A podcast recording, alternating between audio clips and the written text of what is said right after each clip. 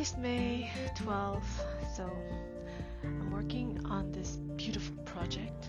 Actually, it's it's a hazard that I came upon this, but um, I was attending this really really boring board meeting, and so I was like putting some pictures into a PowerPoint and thinking about this picture of the savannah.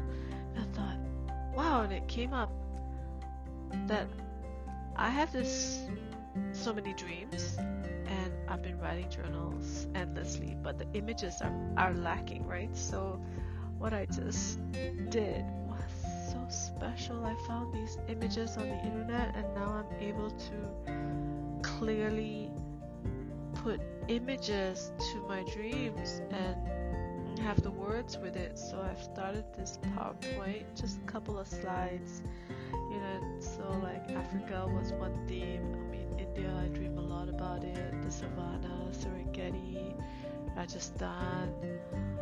Um, i dream of animals. I dream of special objects like crystals. So i'm so happy that now i'm able to document my dreams maybe connect to that beautiful place inside me and this makes me so happy so therefore that's my special project. Um, just for me, you know, it's really my way of coming back to, to loving myself and feeling happy. Like I'm not doing this for someone, I'm doing this for myself, and this is really special for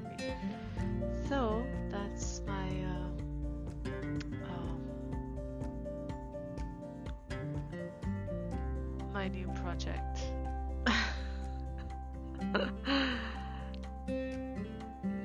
I mean, effortless, no goals, no intentions, just to reconnect myself this way.